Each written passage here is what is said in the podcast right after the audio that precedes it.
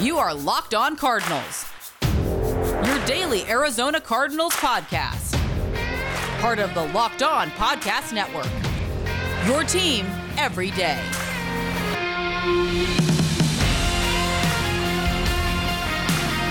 It was Steve Keim putting forth arguably his most athletic draft class in his Arizona Cardinals tenure. It's Bo Brack, Alex Clancy, locked on Cardinals here to break down the entire 2021 Arizona Cardinals draft class that started on Thursday night. They take the linebacker Zaven Collins.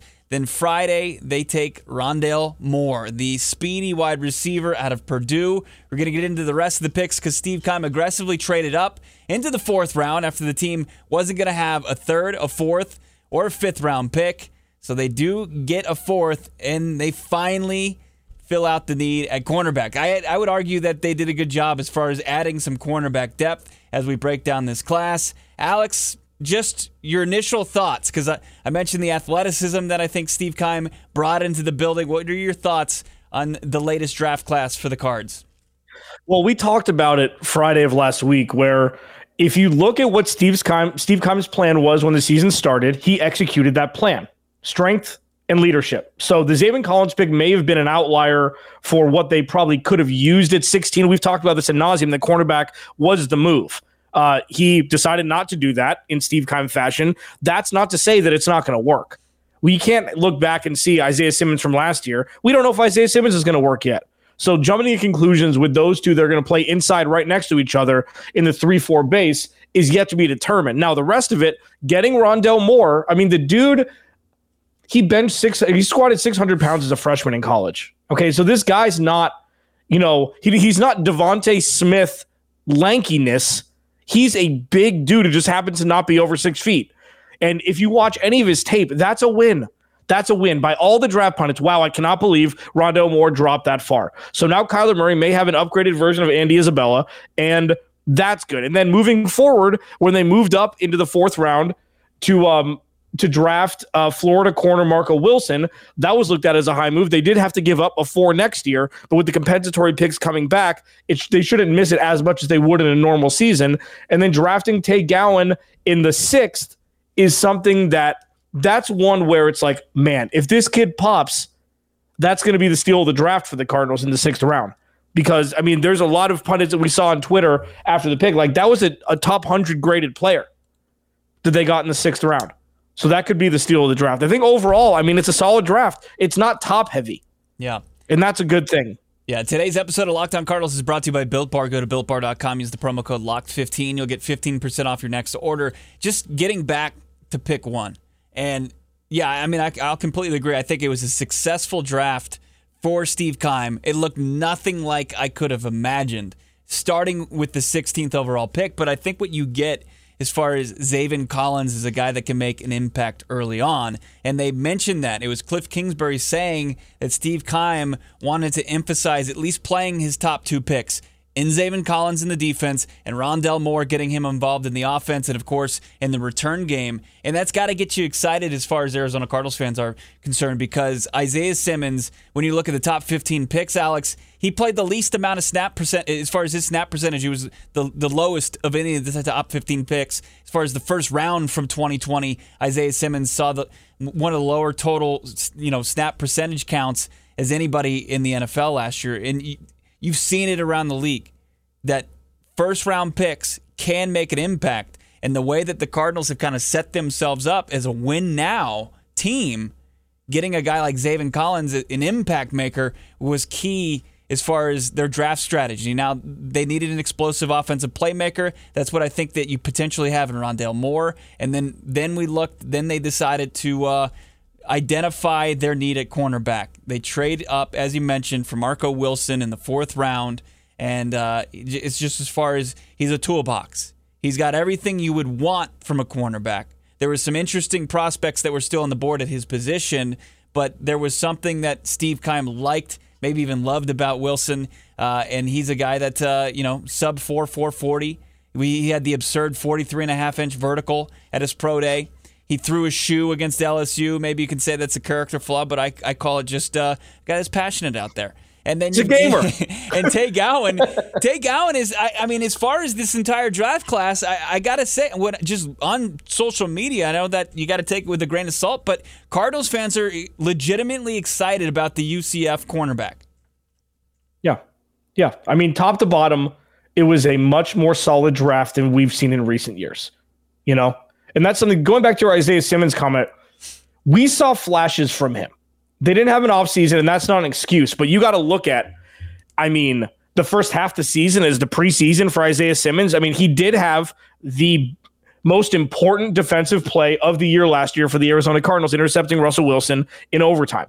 And take it if it's an outlier, fine. But you saw that even though he got flagged for the big hits that he that, that he put on other players last year, he put on some damn big hits. So you know that if they can hone in his skill set he and if he seriously, if he takes the next step this year, you could look at one of the best defenses in the NFL.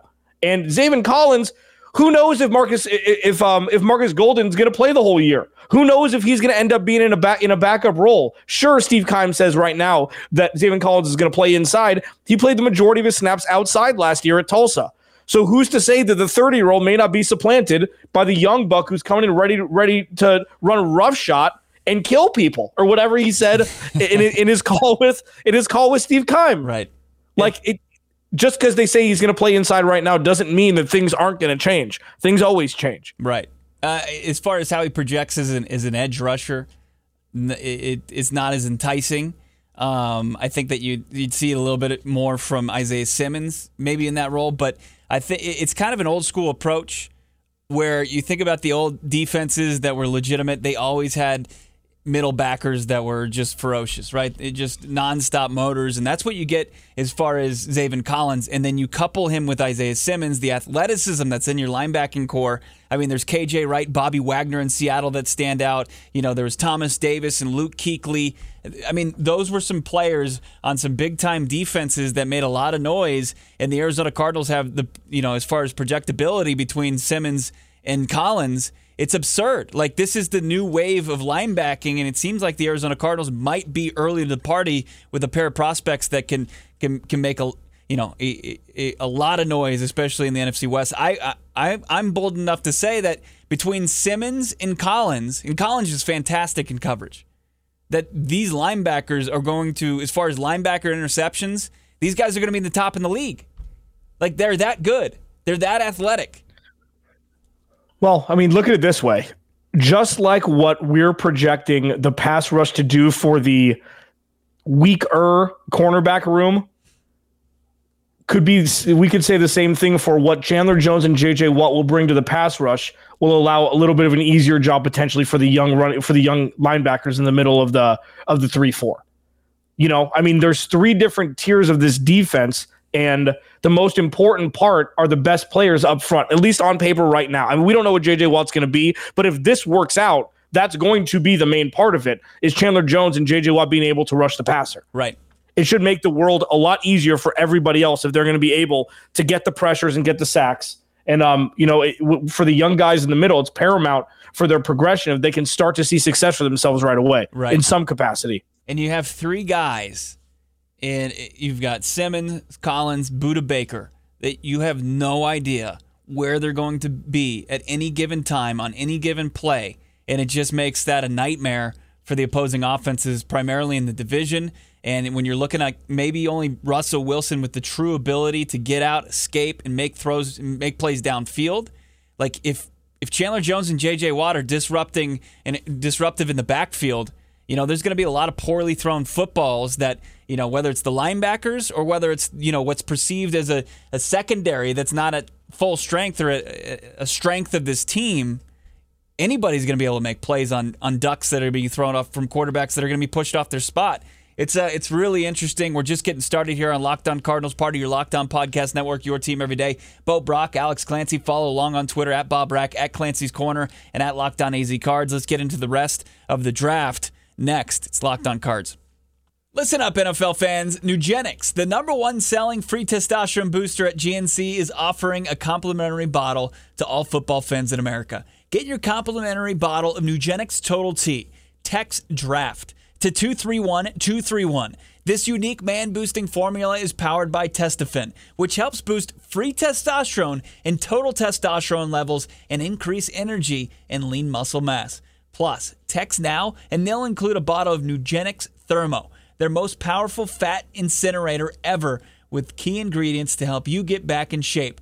Absolutely free. Text DRAFT to 231 231. That's DRAFT to 231 231. Message and data rates may apply. Nugenix Total T is a great way to increase lean muscle and feel strong with more energy and endurance. And like the TV ads say, she'll like it too. If you're over 40, don't let age get in the way. Get your edge back with Nugenix. There's a reason Nugenix has been the number one selling free testosterone booster at GNC for years. It works. The NFL draft is in the rearview mirror. We've already got odds on who could be the defensive and offensive rookie of the years. Here's your odds: Trevor Lawrence 13 to 4, Justin Fields 11 to 2, and Trey Lance 11 to 2. A trio of quarterbacks as your favorites. Your defensive rookie of the year. It's interesting. Micah Parsons from the Cowboys 4 to 1, Jaelan Phillips 7 to 1. Check out a full list of odds on BetOnline at betonline.ag. Of course, we had the Kentucky Derby over the weekend, the first leg of the Triple Crown. That means we have two more to go. Bob Baffert's horse took home the Kentucky Derby. Get all the latest news, odds, and info for your sporting needs, including Major League Baseball, NBA coming down in the stretch until the playoffs, NHL, UFC, MMA action before the next pitch. Head over to Bet Online on your laptop, mobile device, and check out all the great sporting news and sign up for bonuses and contest information. Don't sit on the sidelines anymore, as this is your chance to get in the game as your team preps for their runs to the playoffs head to the website or your cell phone, sign up today, receive your 50% welcome bonus using the promo code locked on on your first deposit. 100 bucks get you 50 bucks. 10 bucks get you 5. It's that simple. Bet online. It's your online sportsbook experts. Use the promo code locked on. All right, so we broke down Zaven Collins more than I thought we were going to here on this show because we talked a lot about it on Friday's episode. You can check it out. We recommend Google Podcast, Spotify, Audacy app. You can stream us there. Apple Podcasts still experiencing some issues. Hopefully, when it's back up and running, I can put up put on all the Apple swag that I have. I can start to use my MacBook again, make calls on my iPhone. But right now, I am uh, I'm protesting. I'm protesting. You boycotting? I'm gonna boycott, even though I'm the biggest. Damn. I'm the biggest Apple mark there is. I really am. I I have AirPods. I have an Apple Watch. I have an iPhone. I have a MacBook. I'm, it's like Uh, Nike and I and Apple. That's like that. That's my weakness. Yeah, once you get to the Apple the, to the AirPod stage, there's no turning back. there is. Like you'll no longer be a Galaxy guy. Like I still have a chance. I have an Apple Watch. I have a MacBook. But I have an iPhone. But you have Beats. So do I. I mean, it's. I'm yeah. the amount but Beats money. doesn't. That doesn't count. They were. They were. They bought Beats. That doesn't mean that they were an organic product. You know, I do that for Dr. Dre and Yeah. LeBron. I don't do that for um, you know, It's for quality- Tim Apple. Yeah, it's Tim Cook. It's a quality p- product regardless. So let's start to look at this beyond, you know, Zaven Collins. I want to get more into the Rondale Moore uh, because of what Kingsbury said. Him and Steve Keim want to emphasize playing these players earlier, and it's, it's something that we haven't seen. We especially didn't see it from the 2020 draft. Your top two picks, Isaiah Simmons, Josh Jones, who went in the third round uh, because you had the second round pick going to Houston for DeAndre Hopkins. But the uh, the Arizona Cardinals didn't play those guys. It was basically a redshirt year for Jones. He would only come in in jumbo packages on offense, and then you had Simmons who played you know under forty percent of the snaps. These guys, you know, Rondale Moore, Cliff saying the right things. He's excited, you know, to move him around and what he can do in this off- offense that already features Nuk. It already has Kyler Murray. We've got James Conner and, and, and Chase Edmonds in the backfield, and then you've got AJ Green. I mean, they really could move him around now. Are can is it fair to be skeptical about K2's use of him? Absolutely, but Rondale Moore, eh, the the Andy Isabella comp that I keep saying on seeing on social media is unfair. Agreed. Yeah, There's not like a, a tweet I put out over the weekend. I was just saying that I just hope that the Cardinals chose the right receiver. That was it. It had nothing to do with. I, I brought up Andy Isabella and DK Metcalf and Rondale Moore and the wide receiver from LSU that went later. Um, is Terrence Marshall Jr.? yeah, Ter- yeah, Yeah. I was going to say Terrence Jefferson. I knew that wasn't right because I was thinking Justin Jefferson. Um, that's not. I wasn't comparing the two because you're right. But the role That's the role that they want him to play in some capacity. Obviously, he's going to be able to expand it because he's a much better football player than, than Andy Isabella is. The issue is, as you mentioned, how much you trust Cliff Kingsbury to utilize the talent he has. You know, I mean, look, we saw what Vance Joseph got out of that defense last year after Chandler Jones went down. That's what a coach does elevates the talent that he has. Now, Cliff Kingsbury arguably has 30% more talent on his side of the ball, 40%, and he's they're playing down to the level of Cliff, Cliff Kingsbury's competence. Now, if they can somehow figure out a way to utilize this offense correctly, call the right plays, not just run end arounds and not just run, you know, flare outs for Rondale Moore. You actually use him in the offense. You put him in the slot. You do you do things. You move him all the way around the field, as you mentioned earlier in the show.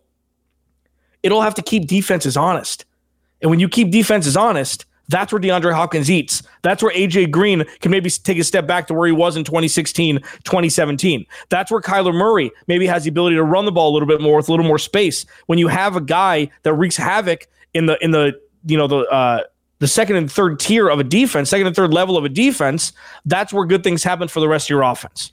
And if they can utilize him that way, that they'll be well on their way because he definitely has the talent to be that guy.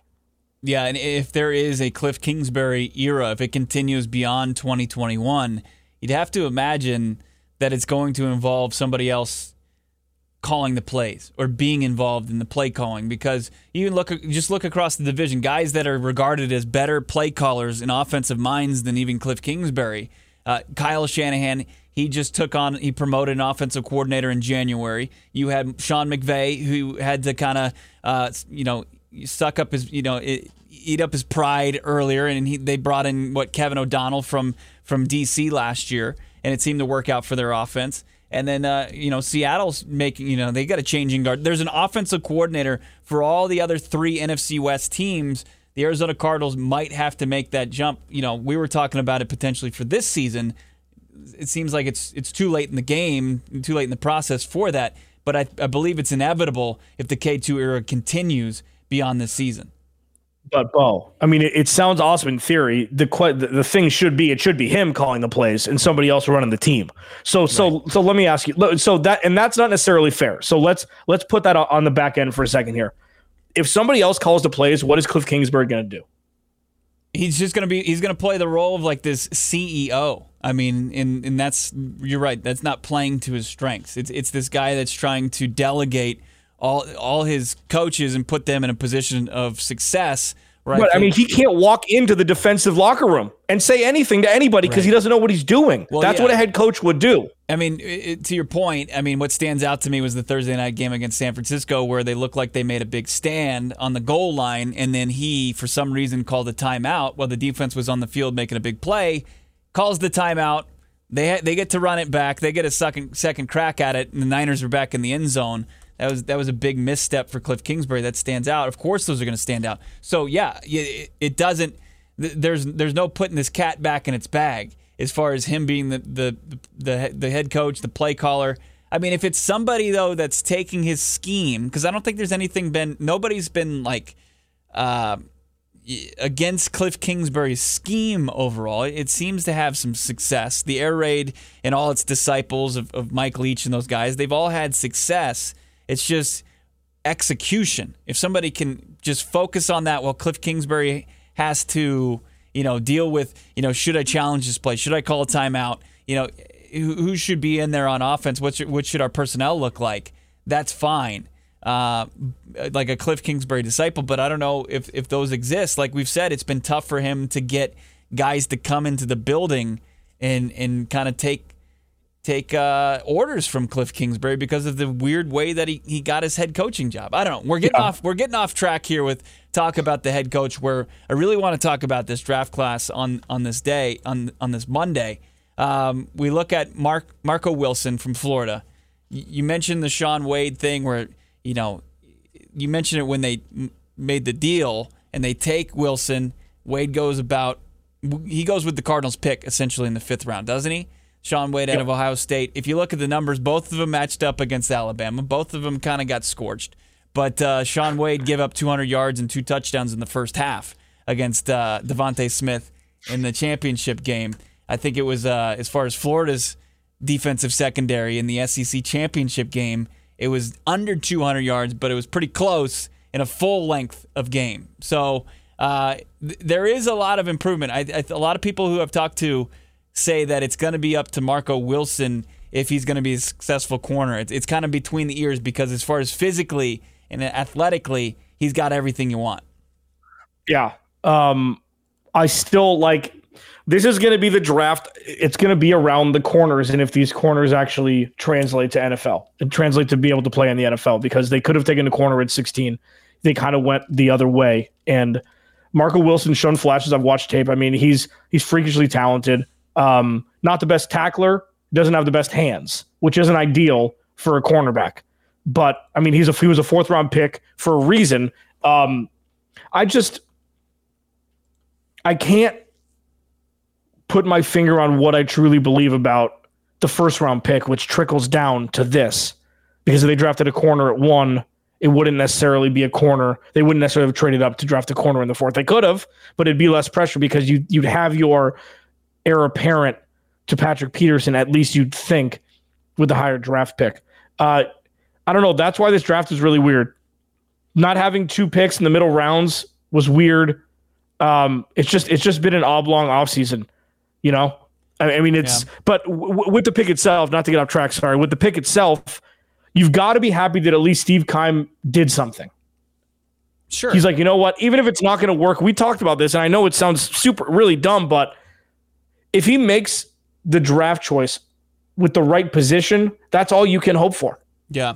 I mean, it was a little addressing late, the yeah. need. It was a, it was a it was a lot later than a, a lot of people expected, but if if Tay Gowan or Marco Wilson, if, if either one of them figure it out, and they both have tremendous skill sets, and Wilson kind of he fell later in the draft because of maybe character issues uh, and technique flaw, but he's a guy that can uh, corner blitz, which Vance Joseph likes to do. He can play some man. Uh, you, you can play some press man with uh, with with Gowan who you know he sat out because of his daughter and during the pandemic he didn't want to risk it for her and uh, he he falls to the sixth round i mean if, if you can hit on one of those guys your cornerback room looks just exponentially better than it did going into the into the draft uh, yeah. i got a quick, quick question for you really quick so with people sitting out are you going to find multiple diamonds in the rough in the fourth and fifth round that may have gone in the first or second round if they played last year uh, yeah, absolutely. Yeah, like, absolutely. No doubt about it. I mean, I think there there's going to be, especially from this draft and probably last year's draft, where the inability to meet with these prospects and really pick their brains and, and figure out what they're about beyond the game film. Um, it, you're you're going to see some guys that, that slip through the cracks and are going to be really productive, and then there are going to be guys that you miss out, you missed, swung and missed on high in the draft that are going to be perceived as busts because you didn't get to do the due diligence that you know scouts and NFL front offices have been able to do for years. I mean, the rest of the draft, looking at it, um, you, you, had the safety out of Cincinnati, and it just every time they add another safety to this roster, they added Shawn Williams from Cincinnati, the Bengals, the pro club, and you've got Budda Baker, you've got Jalen Thompson, you've got Deionte Thompson. Um, it's it's a it's a you've got Chris Banjo you've got a bunch of players that can play safety, and you think back to that Carolina game where they had nobody. It's like they lost that game to Teddy Bridgewater and everybody, and they're like, yeah, if we didn't lose that game, we make the playoffs. Maybe they were looking at like, hey, if we didn't have such a depleted safety room, maybe we show up and we, and we play better, and they want to avoid that. Yeah, I mean, Jalen Thompson's injuries is now starting to just become a thing. Yeah, uh, he missed a handful of games last year. Um, you know, like when you get into the seventh round, like yeah, it's a position of need. So cool we'll see what happens. You're right. I mean, there's a cavalcade of, of safeties on the roster yeah. at this point. We'll see if Deionte Thompson can pop um, in his what third season now. See if they can start to move forward and actually. I mean, because I mean, you know, you, you might lose two or three of these guys before the season starts. Yeah. You know, they might they might cut a couple guys before the season starts. I just, I don't know. I don't know. Uh, dart throws, dart throws in the sixth and seventh round. You hope work out, but usually don't. Yeah, we'll get to the other. We'll, we'll wrap up with the the dart throw in the sixth round. Edge rusher Victor uh, Dimukeje out of Duke. Uh, James Wiggins, we already talked about him, the seventh round safety, and then uh, Michael Menet, the Penn State center, We'll talk about what their fits are. Plus, we'll give a grade. We'll tell you what your grade was. We uh, we had everybody vote on Twitter, A, B, C, or D.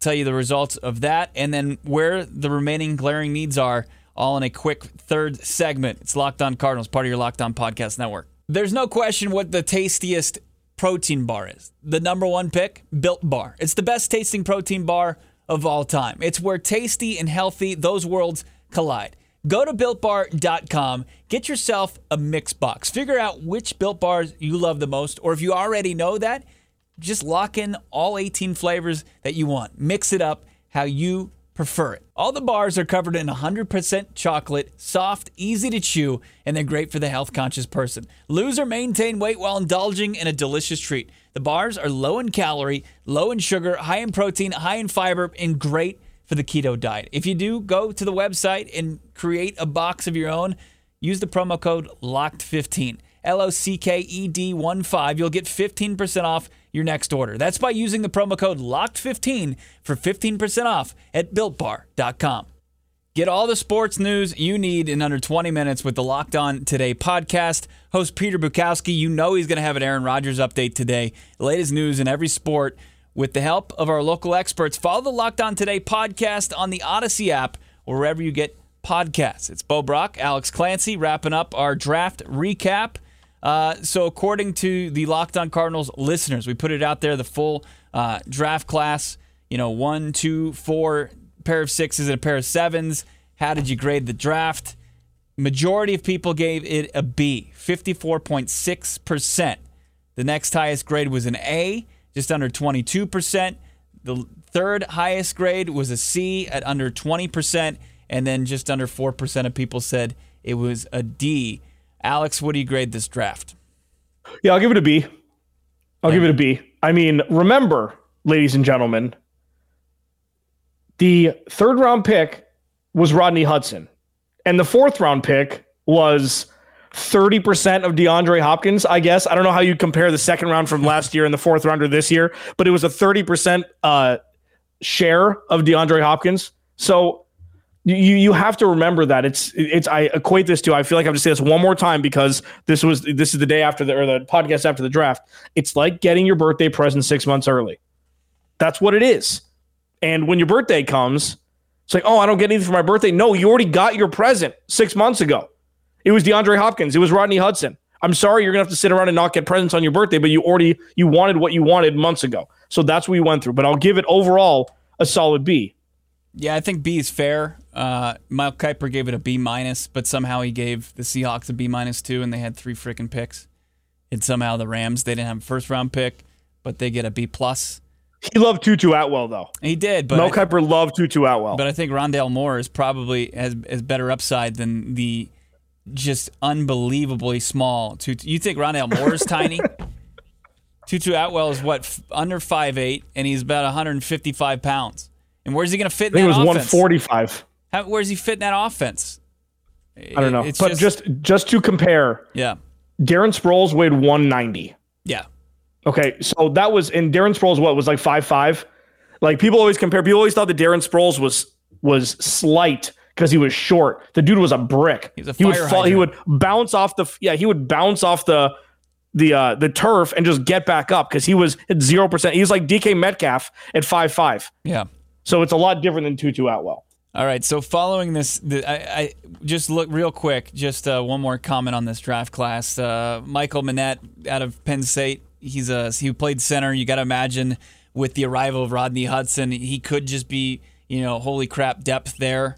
Worst case scenario, but probably could move inside, played some of the guard positions, and try to make this roster. He's a seventh round pick. There's no given there. Uh, oh, and, and then the sixth rounder we really haven't talked about the edge rusher at a Duke, Victor Dimukeje. Um, he hits hard from what you can tell on, on video. This was really one out of left field that I had no clue who he was. 21 and a half sacks in four seasons for the Blue Devils. Uh, if he if he hits, he adds depth behind, of course, Chandler Jones, J.J. Watt, Marcus Golden, Dennis Gardeck. If he can be a rotational guy, good for him. Yeah, I mean that's all. You know, Yeah. it's it's uh there are rumblings that he's going to move to outside linebacker. Yeah. Uh, even though he played D end in college, and you said in a four three scheme. Yeah. So it, it doesn't really make a whole lot of sense. But if you know if, if the only pick that doesn't make sense is one of the sixth round picks, you'll take it in the Steve Keim draft. Yeah, exactly, exactly. I mean, I, I'm just excited about the potential. The first two picks of the draft, seeing some serious playing time. We'll get into you know how they project. The Bet Online odds are already out for them as far as offensive and defensive players of the year. It's 40 to 1 for Rondale Moore. It's 10 to 1 for Zaven Collins, so a little bit higher of a favorite, of course, as far as the defensive player of the year for or rookie of the year uh, for the 16th overall pick. Um, the Cardinals did add, as far as what I've seen on social media, nothing's confirmed. They've added four undrafted free agents. They get the local kid out of U of A, Lorenzo Burns. He plays. A, he's a defensive back. They doubled up at the tight end position. Cincinnati tight end Bruno LaBelle and NC State tight end Cary Angeline and the defensive lineman Cam Murray from Oklahoma State. That's the biggest glaring need remaining is the tight end position, Alex. And I want to get into this this week as far as the options in filling that need because there's some intriguing trade options and then there's some intriguing uh, free agent. You've got a couple of them I know you like. So we'll, we'll talk about it. Um, and then defensive tackle, I think that's also a place you could probably, a little beef. Never heard anybody get it get it going for the Cardinals. But uh, overall, a B. There's a lot more to be said about this draft. We're certainly going to do it. We're going to have some great guests this week. We'll kind of give some more insight about who all these players are. But I thought, as far as the Cardinals were concerned, Steve Keim and crew did a good job. Make sure you're following along on Twitter at LockedOnAZ Cards, at Clancy's Corner, and at B O B R A C K. We will talk to you guys tomorrow. Have a great rest of your Monday. Thanks for listening to Locked On Cardinals.